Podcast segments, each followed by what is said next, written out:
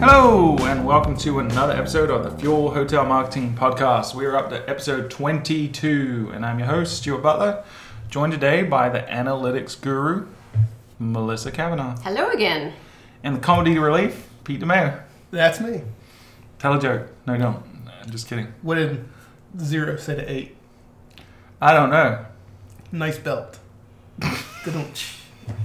I thought it was going to be something about eating seven. Or, uh, no, that, that's six and seven. Okay. All right, number jokes. You can get those right here, but you can also get hotel news. So, what is going on in the world of hotel news? Melissa. I'll go first. Um, TripAdvisor has started doing something new on their homepage, and that is adding a things to do widget um, as part of the search functionality on the homepage. Um, Travel Weekly released an article uh, talking about this recently.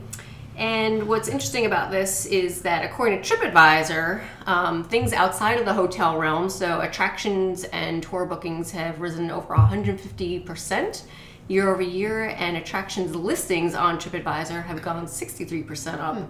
Uh, year over year. So it's really interesting to see that um, in addition to growing, we know that they're growing their instant book capabilities for hotels, but now they're also putting a real emphasis on things to do outside of the hotel realm. So be curious to see how that has an impact on the site.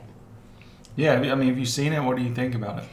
I think it's a great idea. I really like the way it looks on the homepage. Um, it's a tabbed uh, widget, so you can look at hotels, you can look at vacation rentals. There's also flights, restaurants, and then there's things to do, and you just search what city you're interested in looking for something to do and it's uh, pretty handy. That's pretty interesting. You know, one thing that we've noticed on the instant book side, looking at some of our hotels, is I'd say about 75% of their bookings over the recent period have been within three days of date of stay.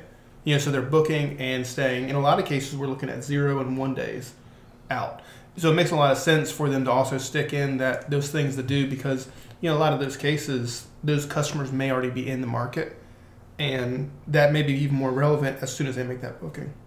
Yeah, it's pretty nice, and I really like the user interface they've gone with because when I heard they were going to be doing this, my first question was, was that going to distract from the hotels? Is it going to potentially hurt them? You know, and they've made some choices recently that have not helped them financially. You know, with the whole instant booking push, great for the consumer, great for the hotels, but really bad for their pocketbooks. And you've seen their earnings be down significantly. There's a lot of pressure from all the um, share owners, but I like the way they've done this because it doesn't get in the way. If you want the normal TripAdvisor experience, you just go there, you type in a, a destination, it's exactly the same. But now, right above that, you have, like you said, the opportunity to click on flights or things to do, stuff like that. So I think kudos to the design team at TripAdvisor for coming up with a UI that really works without diminishing the effect or the impact of the existing site. So And I'd be surprised not to see down the road somewhere a linking of the two. So if you're looking for hotels, somewhere there's going to be things to do on that page when you're searching for a hotel and vice versa. Yeah, I think uh, they're beginning to look at the kind of packaging of that stuff. I think that's the way to go. I think if you look at the industry in general, you know, Airbnb has been doing this recently with their experiences. Uh, Hilton just came out with their update on the app, which is really pushing local things to do. And I think it's just a trend in general in travel as, you know, the economy has kind of bounced back. People are actually traveling just not out of necessity anymore, but they're looking for leisure travel, which is leaning towards more experiential, especially with millennials. So why do you go to a destination? It's not to sleep in a bed, right? It's to do stuff. So I think it makes sense to get a one-stop shop that can help you figure out what to do in a new destination. So yeah, I think it's a good move for TripAdvisor. So what's next? Yeah, so the next one we have is an article on Tnooz, and it's entitled Business Travelers on Apps and Other Hotel Technology. And it's referencing an article that was produced by the GBTA Foundation, which is the Global Business Travel Association. And basically, what they did was survey different customers and really looked at what customers look for, you know, in a hotel, but then also how they're interacting with technology. And what was interesting was the study found that 61% of business travelers had an app on their device of one of the seven major hotel flags. So I mean, it's fantastic penetration in the market for apps, and 54% had at least two apps from the major travelers or the major chains, which is really interesting. Uh, definitely goes to show that you know, apps are out there, and at least the business traveler segment has wholeheartedly adopted them. Yeah, if you're a frequent traveler and you, you you buy into loyalty points and all that stuff, and you you especially if you you want the convenience of skipping check-in, uh, I think an app is a no-brainer, right? But that's the business segment. The leisure segment, though, is the one that people question. But we feel strongly that the leisure traveler wants it just as much as the mm-hmm. business traveler, not just because of the convenience of check in, but also because you can add value to the stay by communicating with a guest during the stay. And that's where people that use, you know, independent hotels that use our Guest Express app are really having a lot of success when you do things like send push notifications after check in to check that the room's okay or that evening after they've checked in to promote specials at the, the bar or even give them a free drink, something that surprises and delights them, you know? So communicating with the consumer while they're dur- during their stay can really enhance the experience and enhance your online reputation because a better experience leads to more repeat business and more reviews and all that good stuff. Yeah, and for the business traveler, they really care about the the managing their loyalty points, uh, remote check-ins, not as many of those people search for stay on their app. Whereas on the customer or the vacation side, they're much more interested in the on property interaction that hotel or the business traveler really doesn't care about. They just want to get in, and get out. One thing I saw in that study that was really interesting is despite all the hotel's efforts for things like mobile check in, kiosks, uh, wireless, you know, key access, things like that. The most important thing to business travelers is USB ports. Hmm. Getting USB ports and ways they can charge their devices in the rooms is paramount for you know, especially business travelers. But you also have to figure if you're traveling with a family, let's say if you have a family of four people, that's at least four devices between phones, tablets, computers, mm-hmm. everything else that you know the newer trends that we're seeing in those hotels where they're going very tech in the room is something important to customers. Yeah, I, on that note, I stayed at, in Aloft in Greenville, South Carolina a couple weeks ago, and they had this cool contraption that I hadn't seen before. I've seen the extensions that sit on the desk or next to the, the bed or whatever, but on the each nightstand, so on either side of the bed, they had this device, and it was three or four regular plugs or outlets, but then it had eight on each device it had eight USB as well. Oh wow. wow. So there's no way I've had that many devices, but I'm never gonna find. And the fact that they were on top of the nightstand and yeah. easy to access, yeah. not I didn't have to move the bed out or move the nightstand out to get to the plug was great. So I could plug in, you know, my iPhone and my iPad and my computer all at the same time, and then my wife did the same on the other side as well. Right. So it was really good. Hats off to Aloft for that. It was really cool. All right, so that is the news. Let's talk about our um, subject of the day, which is uh, metrics that actually matter. So, in this industry, I think one of the um, challenges we have is distraction through vanity metrics. People look at data that isn't really a good indicator of success often, and they get bogged down on things that, that don't matter, like uh, how much traffic is my website getting, right? That could be a good thing. You would assume that more traffic is better, but what kind of traffic is it is more important question because if you get a lot of bad traffic that is not qualified that bounces, that can obviously affect things like your um, overall conversion rate, but also can affect your organic search ranking because people aren't staying long. Google's looking at that, and that's going to hurt you long term from a revenue perspective. So, Melissa wrote this awesome blog post that's on our website. We'll link to that from the show notes, but it basically lists out 10, and these aren't the only 10, but they're 10 very good metrics that people should pay attention to. And we're going to talk about it from a website perspective, from an email perspective, and then from a paid advertising perspective. So these are 10 of the metrics that you should actually pay attention to versus a lot of the other noise that's out there. So, Melissa, this is your article, so why don't you start by kicking us off with number one? Well, before I kick us off with number one, I do want to say that my goal for this post and these 10 tips is because everybody's time is limited. You know, you have X amount of hours a day, and for many hoteliers, there's not enough hours in the day. So, my goal was if you only have a little bit amount of time and a small amount of dedicated resources, these are the most important metrics that you can use to make business decisions to drive better revenue for your property. So, like Stuart said, these aren't the only 10, but it's, it's a good starting point to at least get you going. All right, cool. So, what's number one? With that, conversion rate. And on this, we are talking about the website overall. Um, we want to look at the conversion rate, which is either the number of bookings divided by your visits or the number of bookings divided by your total visitors, so unique people coming to the website. Uh, there's different applications for that um, metric depending on what you're looking at. Um, in general, though, um, you want to see it as a website as a whole, but then you also want to break it down by traffic source. And this is how you're going to see where your most qualified traffic is coming from and where your not so good traffic is coming from, and hopefully increase your qualified traffic by looking at that information. Yeah, and also looking at not just by source, but also by device type as well, because traffic that's coming on a mobile device might behave differently than those coming on a desktop. So looking at that conversion rate and trying to figure out, always trying to look at how can I improve conversion rate, because you can send as many people as you want to the website, but if they're not booking, then you have a problem, right? They're not either the right people or you're not telling them the right story about your property to get them to convert, or you don't have the right product for them, right? So trying to figure that out by looking at it broken down, like you said, by source and by device type, I think is critical. Yeah, I mean, I think it, you have to start there. To me, it's a very clarifying metric where, you know, other metrics we talk about, and, you know, one thing that's not on here and should never be on here is the, uh, you know, the opinions of the people building the site and whatnot. That all needs to be based on analytics.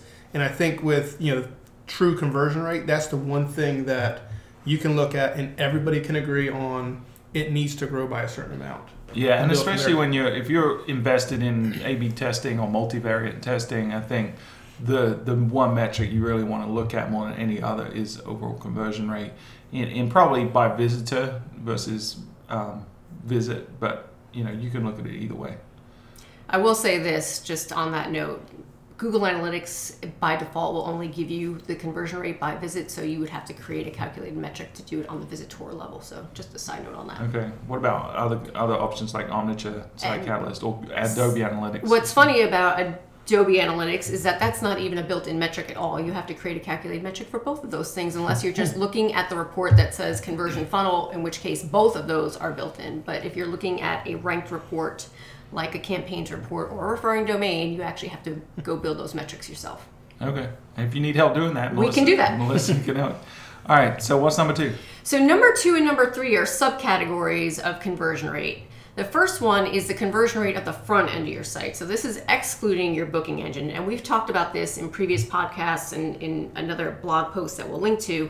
Um, but basically, the front end of your website it has one goal it is to make visitors interested in your property and drive them to the booking engine.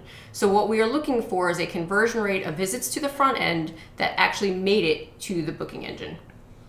Okay, so I actually performed a search that performed some... a room search of some kind. Yeah, I love how that's broken out into two parts because the site can do the best job in the world of getting them to the booking engine. If there's a problem there, you almost have to split those paths and say, okay, they did this fine I've accomplished step A.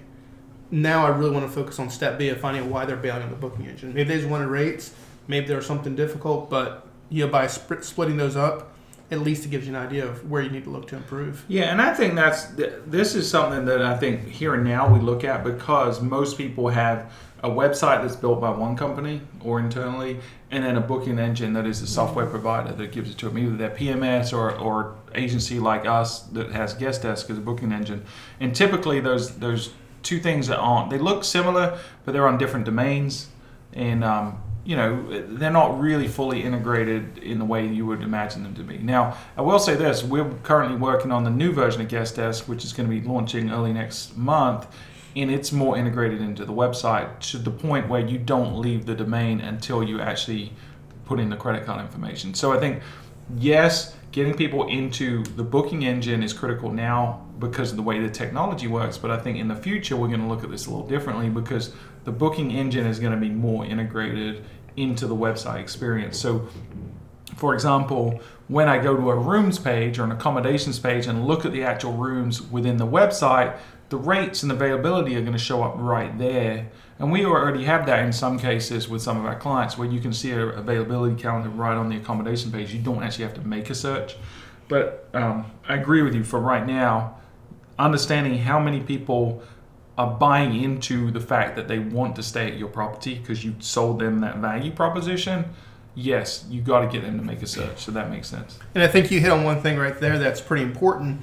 At the front end of the conversion funnel, when they're on the site, it's a sales job to convince them that your property is right for them. You know, so there's a whole different process. And when they get to the booking engine, then you have to kind of switch hats and become an e-commerce, you know, solution of how do I get this person once they've made the decision quickly through that process. Right. You know, you don't, you're not so much selling them on the benefits of, you know, visiting a destination or even your particular resort. You want to be very, very smooth and clean right through that entire process. Yeah, and that's when we use the word frictionless a lot, right? right? You want that whole process to not put up any barriers. They've selected your property. Maybe rate is still the only component they're considering, but you still you want to make sure that that booking process, which I think is number three, Melissa, yes. is you know the booking process is as efficient as possible. Mm-hmm. So you want to describe number three? Yeah. So number three is the conversion rate of the booking engine. So once you have searched for a room, what is the conversion rate of those visitors who actually made a booking? Um, and this is something you should definitely be monitoring at least weekly, monthly, on a regular basis because you'll see trends over time you'll see you should see either a pretty steady conversion rate or hopefully if you're testing and optimizing you will be seeing gradually increasing conversion rates and if you see a sudden dip in conversion rate that would definitely be a call out to say hey what's going on here it could ish, it could indicate that you've got a rate parity issue. It could mean that you know you've maybe put your rates up too high all of a sudden, or maybe there's just a, a, an unavailability issue and people aren't able to book, or maybe there's a technical issue on the website that people aren't able to book. Yeah, so I, I think that's really important, and we've had real use case experience with this where a client has a, a, conversion rate that maybe year over year has decreased and trying to understand why we have to kind of peel back the onion and look at it piece by piece. Well, how many people got from the website to the booking engine? How many people got from the booking engine to actual results and availability? Well, how many people then got to additional services? How many got to the final page where they enter their credit card? And then how many people converted? So you can't just say, okay, my conversion rate's down, there's a problem. You have to analyze it and get really granular and say, where is that decrease? At what point in the funnel? did people bail out more this year than last year? And oftentimes, what we'll see is that happens either on the once they've seen rates or on that final page. You know, those are typically mm-hmm. the two places we see decreases. Sometimes that could be on what you're showing on that final page, on the on, between the search results and the final page. Maybe you didn't include all the taxes and fees, and you've added a twenty dollar resort fee this year well, you know what? Now people are seeing that at the very end. That might cause them to bail more than they did last year. Or maybe it's, you know, like you said, an availability issue. Maybe there's a technical reason that certain results aren't coming back from the PMS. That would affect people going from the results page to the next step. So you really got to look at it in that granular fashion. I agree. Yeah, and we looked at it from, you know, part of the the guest desk platform is a golf and tee time booking system. And that system recently went over a, a major overhaul about uh, maybe a year and a half, two years ago.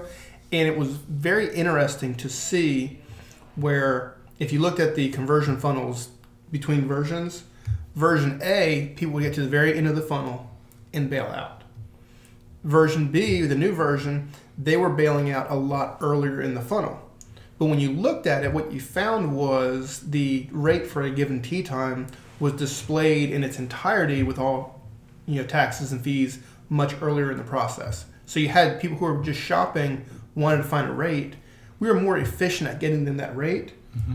but in turn it made it appear that the system wasn't working quite as well. But once you dug into it, you realized that you were actually helping those consumers quicker, and the overall conversion rate from the front of the site right through the end was actually better. They just moving where they were bailing out, but Right. you're doing a better job of it. Yeah, and I think that's important, right? Because your job of your website and your booking engine combined is not just to book everyone, but it's to qualify all those that are qualified to book you, but to disqualify those that are not. Mm-hmm. So the sooner you show people the information they really need to make their decision, the better, because they can move on and go about their business.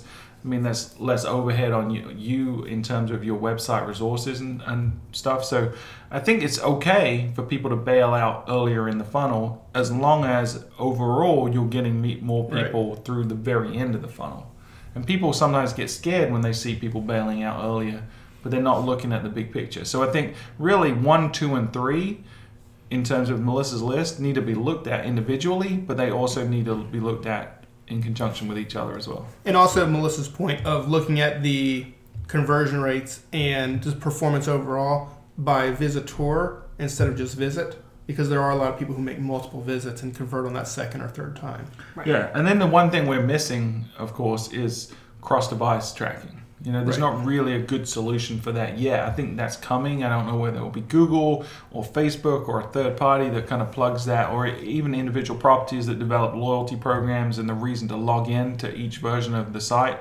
But right now, we lose track of people. Right, when they come and uh, visit the website from their mobile phone and do a search and bail out, well, you know what? They might come back later on their desktop and actually convert, but we never saw that conversion happen on that initial visit, and we can't tie that visitor together because they're on different devices. We can't cookie them across device. So I think that's kind of a, a little bit of a gray area right now in analytics that we have absolutely. that we're trying to, you know, plug that gap. But I think, I think it's just good for people to be aware and conscious of that, especially as we see that mobile traffic now, for most of our clients at least, is over 50%. And then when I say mobile, I'm talking about mobile phone traffic, not not tablet. So tablet and desktop combined is less than 50% of mm-hmm. traffic, but in terms of conversions and revenue, we still see that desktop is way above the others. So there are a lot of people clearly that are doing research on their mobile device, but because they're still not sure about security or whatever it is, or a comfort level that's not there with a mobile device, they're still booking right now on their desktop. Now, I think that's changing. I think people are getting more uh, comfortable with the mobile device. We see that gap closing every year, but for right now, we know that a lot of people are using multiple devices when visiting the website. All right, moving on to number four. And I hate to say this, but this is my least favorite metric that I've ever talked about in any blog post, podcast, etc. And it is the bounce rate. I say that because overall, I don't find the bounce rate of a entire website very useful. A, it depends on your industry. B, it just doesn't tell you anything unless you segment that data very carefully. So when I talk about bounce rate, let's first define what that is. Um, and I think that one of my favorite analytics gurus, Avinash Kaushik, says it best. Basically, it says a visitor came, they puked, and they left. They visited your website, they saw nothing of interest, and they just abandoned. Um, and while this is mostly correct, like I said, it does not apply to 100% of your website or 100% of your visitors. So if you think about this, um, you're searching for the address of a hotel on Google. You find the Google listing, the natural search listing, you click on the name of the hotel, you get to the contact us page or the about us page that has the address. You got the information you needed and you left. Well, you didn't puke on the website. You got the information you needed. It was a valuable visit, but it was only one page, and technically that counts as a bounce. So, what I like to look at is the bounce rate by entry page. That way, you can quickly see, you know, your news articles, your blog post articles that are maybe more informational that people are more likely to bounce off of versus your homepage or your accommodations page or your amenities page that you definitely are looking to move people down the conversion funnel um, in a more efficient way. So if your homepage bounce rate is 70%, I would say you've got some problems on that page and that need to be addressed versus a 70% bounce rate on your contact us page, for example. Yeah, and this is another metric that I think is misinterpreted a lot of times because just because your bounce rate increases doesn't necessarily mean it does not necessarily bad, right? Because it could just mean you're qualifying and disqualifying faster. Like I said earlier, disqualifying people is is important as well. So I like to look at this not just from a landing page perspective, but also from a source perspective as well. Because Yes. my organic, I, I have a little less control over, right? I might start ranking for certain keywords organically that uh, maybe I should, right? I just happen to have, have gotten lucky and rank for the best sushi restaurants in my destination, right? And people landing there and they're like, well, this isn't a sushi restaurant, but it maybe has a blog post about it. But I'm just going to read that blog post and I'm going to leave, right? So that organic can, can be a little misleading. Where I think bounce rate should be really looked at is in the paid advertising side. So if your bounce rate from, say, AdWords is really high, then you have a problem because this is people you're actually paying to come to your website. So not only are they leaving your website, but you just spent money on that. And you're obviously spending money on the wrong types of people or setting up the wrong expectation for that person that's coming to your website. So making sure that your paid advertising bounce rate is as small as possible is critical. And that could mean tweaking the, the actual ads that you're running, the content, where you're targeting, but also updating the landing page. Where are they actually landing? It, does that do a good job of getting them through a funnel? That could be an email sign up, it could be a, a booking. But figuring out who they are, what their intent is, and what you can give to them, what you can provide to them that is valuable so that they don't just land on a page and leave. Yeah, every page on your site should be looked at in some form or fashion as part of that conversion funnel. If it's a news page, it needs to be talking about the news item and then lead the person into either rooms related to that news article, events, whatever else it might be that drives them through that process. If you see that you have a great news article and a great news system, you get a lot of people to it, but they always leave. It may be just the fact that at the bottom of that page, you're not asking them to do anything. Right, and that's critical, right? Because people often, if they if you fulfilled their original query, right, they go to Google, they search for an, for information. That page provides the information they were looking for. Then they're gonna leave unless you tell them to do something else. So you got to give them a reason not to leave. And and oftentimes people try too hard to get them from A to Z without the steps in between, right? So you'll come on land on a page that talks about the best sushi restaurants in your area and then you try to get them to book a hotel with you.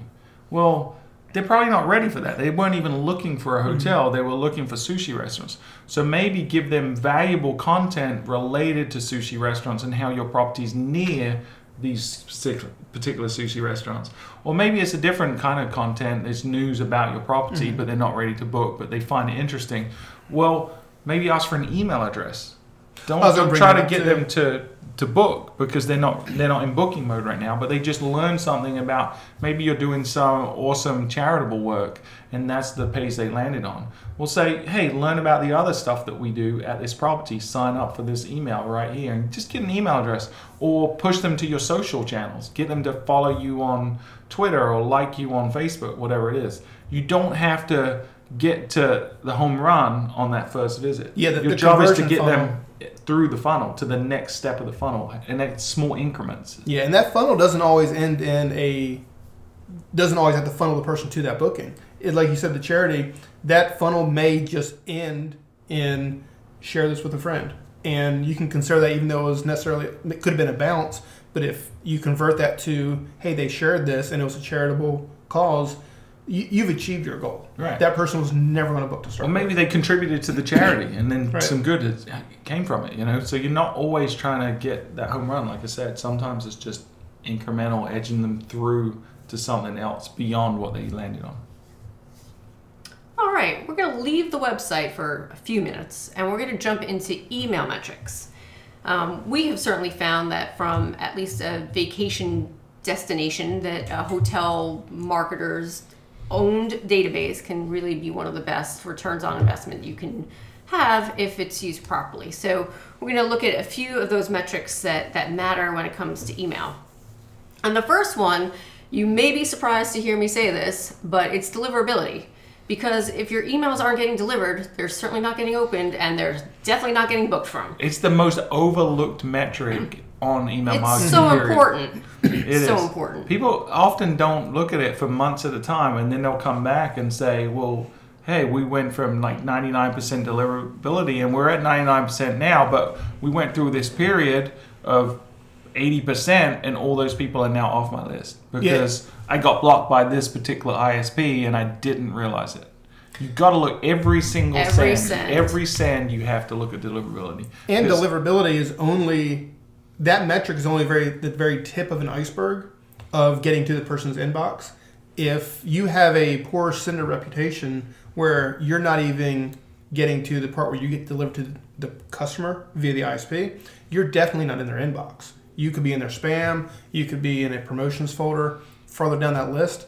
If you don't have a 99.5 plus percent deliverability rate, that is a sign of a much bigger problem in your email plan. Yeah, I mean, and, and that kind of comes back to starting with list health, right? Making sure that the people that you're opting in, you're being transparent, that you're doing it in an ethical way, the people you're setting expectations so they know what they're going to receive, and that you're providing value to them that they want and they look forward to, so that they're willing to say add you to their uh, address book, so you're more likely to get in, so that they're actually interacting with your emails when they when they actually get them.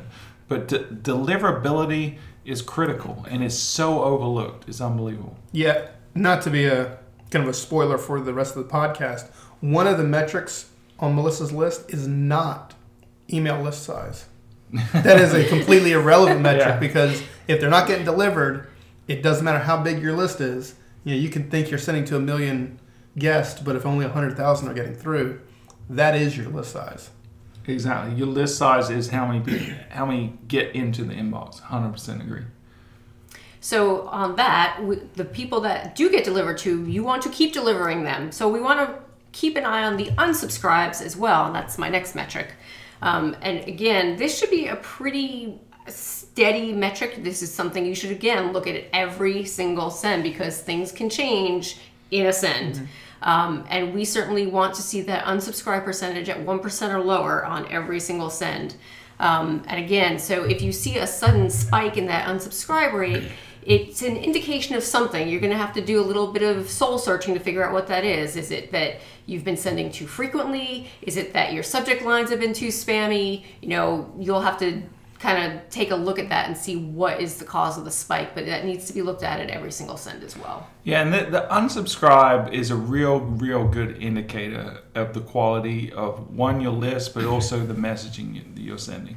And and one of the mistakes that people are making now is they're getting so hung up on open rate, which is not on your list. That's right. right? Open rate is a vanity metric and it is misleading. And I'll tell you why. One is you can manipulate the open rate by shrinking your list. So if you say, I've got 100,000 people, but 50,000 of those haven't opened an email in the last two years, I'm going to scrub them off my list and only send to the other 50,000. Well, you know what? I just doubled my open rate because I'm sending to fewer people. As a percentage, more people are opening it, right? So it's vanity. It doesn't mean anything.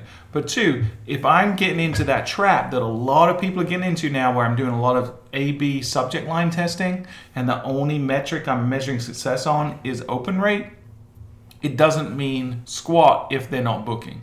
So I can have the most spammy subject line that's misleading, that's clickbaity, and get people to open the email. But if I don't deliver on that promise in the content of the email, I'm doing more harm than good because now I pissed them off. Someone that was passive and just kind of scanning the subjects until something came up that was relevant to them, now you alienated them and they're more likely to unsubscribe. So you got to pay attention to unsubscribe. And that leads to the next metric, which is something that you're not going to find in most email service provider reports. You're going to have to do a little math on this yourself, and that is the open to click through conversion rate. And as Stuart said, the open rate in and of itself not very useful because you can skew that by again with your subject lines with segmenting your list in different ways which hopefully you are doing. Um, so open rate doesn't really tell me anything. And a click-through rate click-throughs can only happen if you open. So that doesn't really tell me anything either. So this is a conversion rate of people who opened your message found your message engaging found the content important and clicked on it um, and i would say this is what really needs to be focused on in terms of figuring out is your message important to your um, subscribers Yeah, and is it relevant and is it valuable to those people as well? And and one of the things going back a little bit to unsubscribe as well is when people do unsubscribe, it's because you're no longer providing them the value that they expected when they signed up for your list, or you you signed them up through something that wasn't genuine in terms of it was like Uh, an enter to win, and then you start sending them messages. One of the tactics that we've started employing for our clients, which has been effective, is a snooze feature, right? Because sometimes it's a timing issue. The people unsubscribe because the messages you're sending aren't relevant right now right? But they might be again. So if you're in a say a tourist destination where people come once a year, and that's it, they have their annual vacation, and they're not going to think about it from say they stay in July every year. And they start booking again in January or February. Well, sending emails to them in August, September, October, November, December maybe isn't relevant to them. So, giving them the ability to say, tap out and say, I want to snooze this message for the next six months or five months or four months, whatever their preference is, is critical to reduce the unsubscribe rate. But it also means that then you're filtering the number of people you're sending to. And yes, your list size does go down, but list size matters not, right? Right. I'm paraphrasing Yoda. He says size matters not. But I'm going to say list size matters not because what matters is how many of the people that you're sending to actually care about the message you're sending them and are going to open it and then, like you said, click on it once they open it. Yeah, and both with the unsubscribes and the open the click through, it all talks about how much you are delivering on your promise that you made to these people when they first signed up. You know, if you see people unsubscribing and it's their first message they've gotten, well, then they just inadvertently got on your list. You know, you need to look at your list development tactics. However, if they've been on the list for a very long time and you see them unsubscribing, if you see those long-time subscribers no longer clicking through, it tells you that you've no longer you're no longer valuable to that person and you're not serving their purpose. Those people who open but never click through, they're more likely to become an unsubscribe if you can't find a way to make that message valuable for them because you could be wasting their time. Yeah, and the other risk is both on this unsubscribe and the open to click conversion is we only see the unsubscribes. We, there are other metrics, there are other things people can do if they don't want to receive your message mm-hmm. that we don't see. And the biggest one is if you're using a platform like Gmail, where there's a big button right there that says spam, I don't want to receive this anymore. That's easier a lot of times for yeah. that consumer than hitting unsubscribe and going through whatever that process is. So, one, make sure your unsubscribe is one click simple because if it's not, if I have to jump through hoops, I'm probably going to click on that. Mm-hmm. This is spam. Don't put it in my inbox anymore. And that is a signal on the ISP level or the ESP level that this sender is sending stuff that I don't want and is probably sending stuff to other people that they don't want. You're more likely to get blacklisted at that point. So the last thing you want them to do is click on that spam button. Yep. And the best way to do that is to monitor unsubscribes and monitor that open to click through rate because those are good lead indicators of people that are likely to going to click that spam button later on. Yep. In poor list habits that result in you getting, you know, marked as spam, getting blocked, it is a six months to a year, what we found in some cases, to help people dig themselves out of that hole and make sure that they then become a good reputable sender again. Yeah, especially if they don't pay attention to that unsubscribe or that deliverability rate real time every yeah. send, right? Because if you let that deliverability issue happen for a month, then you really have lost a lot of people for a good period of time. That it's going to be a real challenge to get them back rehabilitated on your list. And like you said, it can take months and months yeah. to do that. And if if you're talking to your email delivery, you know, company, if that's Exact Target or whomever else that might be, when you're explaining your case to them of why you know they're having this problem of being blocked. And you tell them oh i haven't looked at my stats in two months and i'm just sending and sending you're going to have a harder time getting through that barrier to get them to help you be unblocked if they're going to think that you're going to go right back to your old habits. I agree yeah. All right so we're leaving we're still on email but we're going back to the website now um, because it's all about money right? We're all here to make money. So our next two um, conversion events are well, conversion rate of clicks to bookings from email, and then the actual money that is made on the website from email.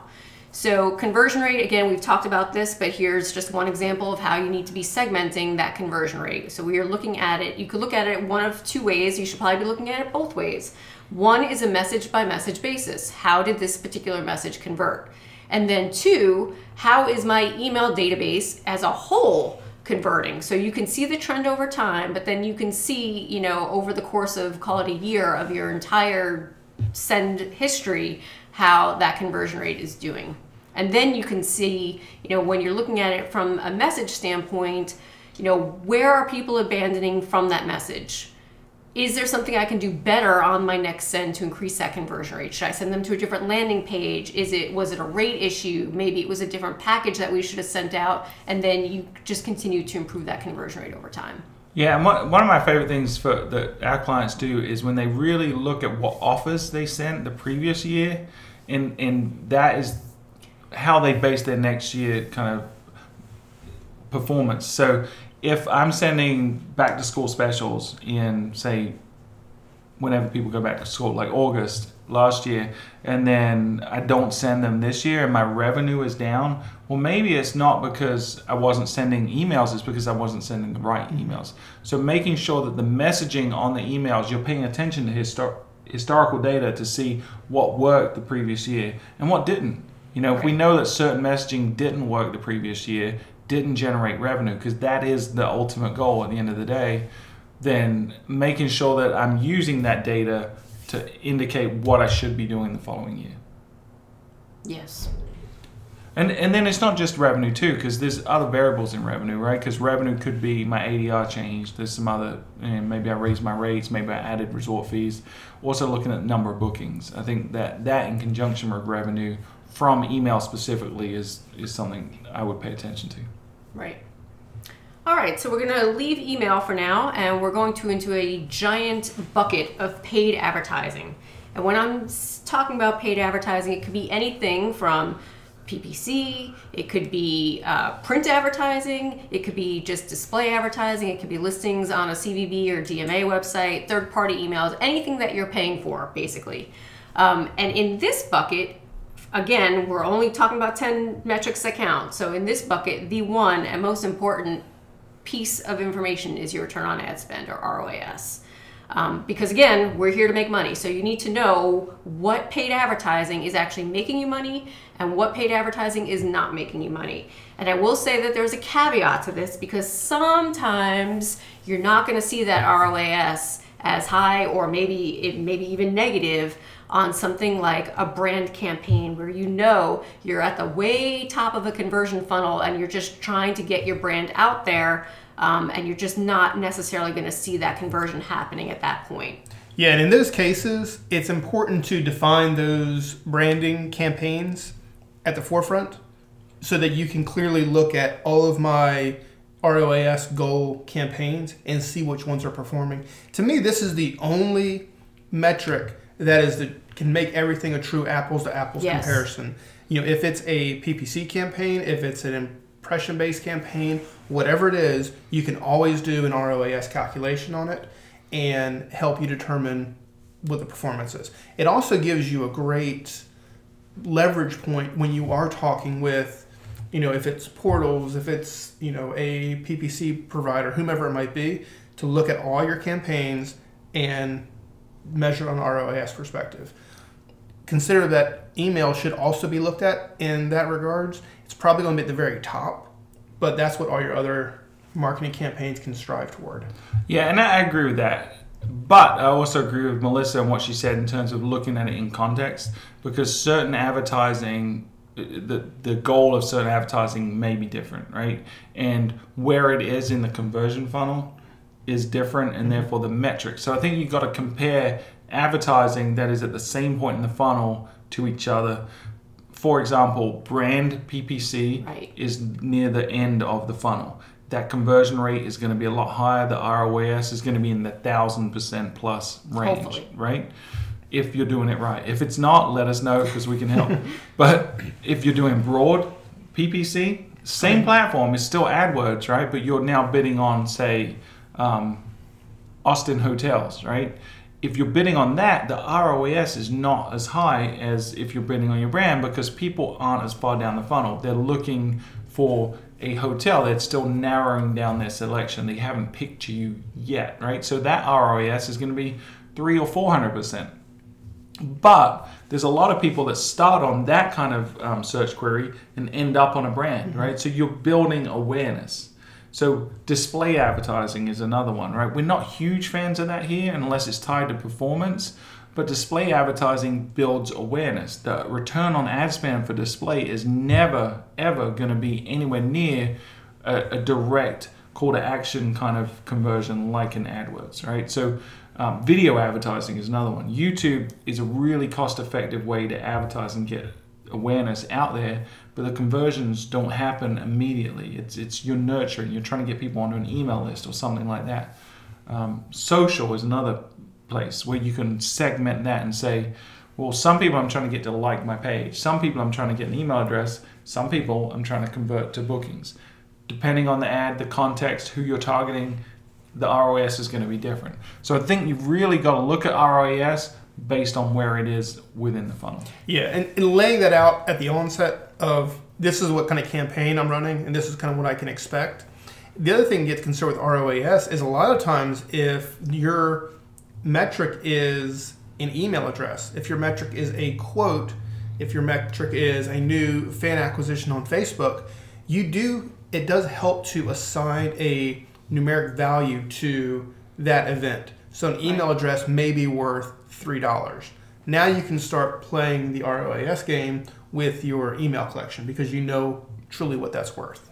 And I will say this is the last point of this Google Analytics does a really nice job um, of being able to give you at least some insight as to multi touch point um, campaigns so that you can see that impact that maybe your Facebook campaign is having that you know it's a relationship builder you're not going to see that direct impact um, but they, they really do have some good, um, easy to use reports. But the caveat is your campaigns need to be tagged very well so that your data is clean and that your channels are set up in the way that makes sense and that is going to make your reporting easy. So um, I would encourage people to take a look at that where you can see you know last click conversions but then they're also going to show you assisted conversions so you get a much better picture of how that channel is performing yeah, and we talked about this a lot last week about last click analytics versus an attribution model that makes sense. So I don't want to go into that again this week, but if you want to go back and listen to episode 21 of the Fuel Hotel Marketing Podcast, we have a little more depth into that conversation about how do you attribute data and, and all that good stuff because it is really important. People don't just click on one ad and book. There there are multiple touch points. There are multiple influencing factors and you've got to consider that because things earlier in the funnel maybe don't look as valuable but you know what? If you stop that if you turn off that faucet the end of the funnel is going to look a lot worse because people aren't getting to that point because they didn't start out at the beginning of the funnel so that's it. Those are the metrics that we wanted to talk about today. Like we said, this is not an exhaustive list. There are other metrics. Obviously, if you're a hotel, you're looking at things like RevPAR, you're looking at occupancy, stuff like that. We're really looking at it from the marketing perspective and what we can influence. These metrics are good lead indicators into what you're ultimately trying to get, which is heads in beds there are obviously more that we didn't talk about, but these are ones that hopefully you'll pay more attention to, and hopefully you'll stop paying attention to some of the ones like bounce rate overall that don't really matter, or list size that don't really matter because at the end of the day, they can be misleading in what they're representing. So, any final thoughts, Pete? You know, I would say, you know, my gosh, we have so much data available to us, regards to the platform that you're using, and to take full advantage of it take the time, review your metrics, see what's working, and let your analytics guide your marketing versus just putting out stuff, putting out stuff, and not necessarily knowing how it performs. The data is there. Using it, using it smart is kind of key to being successful. Yeah, I would say that, and I will reiterate um, thing number one that I've said over and over and over again. But the number of visits to your website doesn't matter. Visits do not generate revenue. It's converting those visits and finding out your qualified traffic and building on the qualified traffic. So use the data that's available to build the qualified traffic. Yeah, I, I agree with both of everything you guys just said, and and I would say don't work in a vacuum either. You know, sometimes there are things that happen in the industry that have an impact on your data that talking to other folks in the industry can help you interpret that data better. You know, if you're in isolation and you see that year over year your bookings are down, you might start to freak out. But then if you learn that the hotel down the street also has the same challenge, maybe it's a market condition that's changed, not anything related to your particular website. So reach out to other people in your industry, in your area, or, or contact an agency like Fuel to try to get some context to the data that you're looking at. But never, ever, ever spend a single penny of your hard earned money without tracking it, without understanding how much revenue it's making you. Because we live in a day today where you can track literally every penny you spend online and offline to the point of conversion, both online conversions and over the phone conversions. The, the software, the tools, the expertise exists to allow you to do that. So take advantage of it. And, and it will save you thousands and thousands of dollars on your marketing budget if you do so. So that's it. That's our, our podcast for this week. You can get the notes at fueltravel.com slash podcast and click on episode 22. And Pete, where can they find you on the web? They can find me on Twitter at P DiMaio, P D I M A I O. And Melissa, where can they find you? On Twitter also at M A Kavanagh, M A K A V A N A G H. And you can find me at Stuart Butler, S T U A R T B U T L E R. You can find us collectively at Fuel Travel. Please submit any questions you have about hotel marketing. Uh, we'd love to hear from you. Please share this podcast with as many people as you can. We'd love to get more people listening. We're getting a ton of subscribers. We had a record week this week. It was really exciting for us. It kind of validates us and makes us more inspired to do more of this stuff. So if you like what you're hearing, please help us by sharing it and also leaving a review on iTunes because that's how other people learn about it as well. And until next time, you have been listening to the Fuel Hotel Marketing Podcast.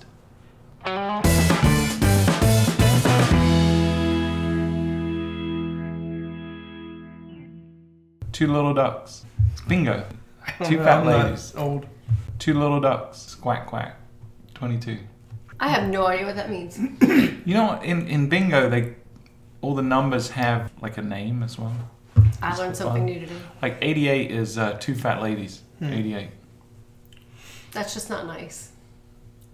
Yeah, two fat ladies.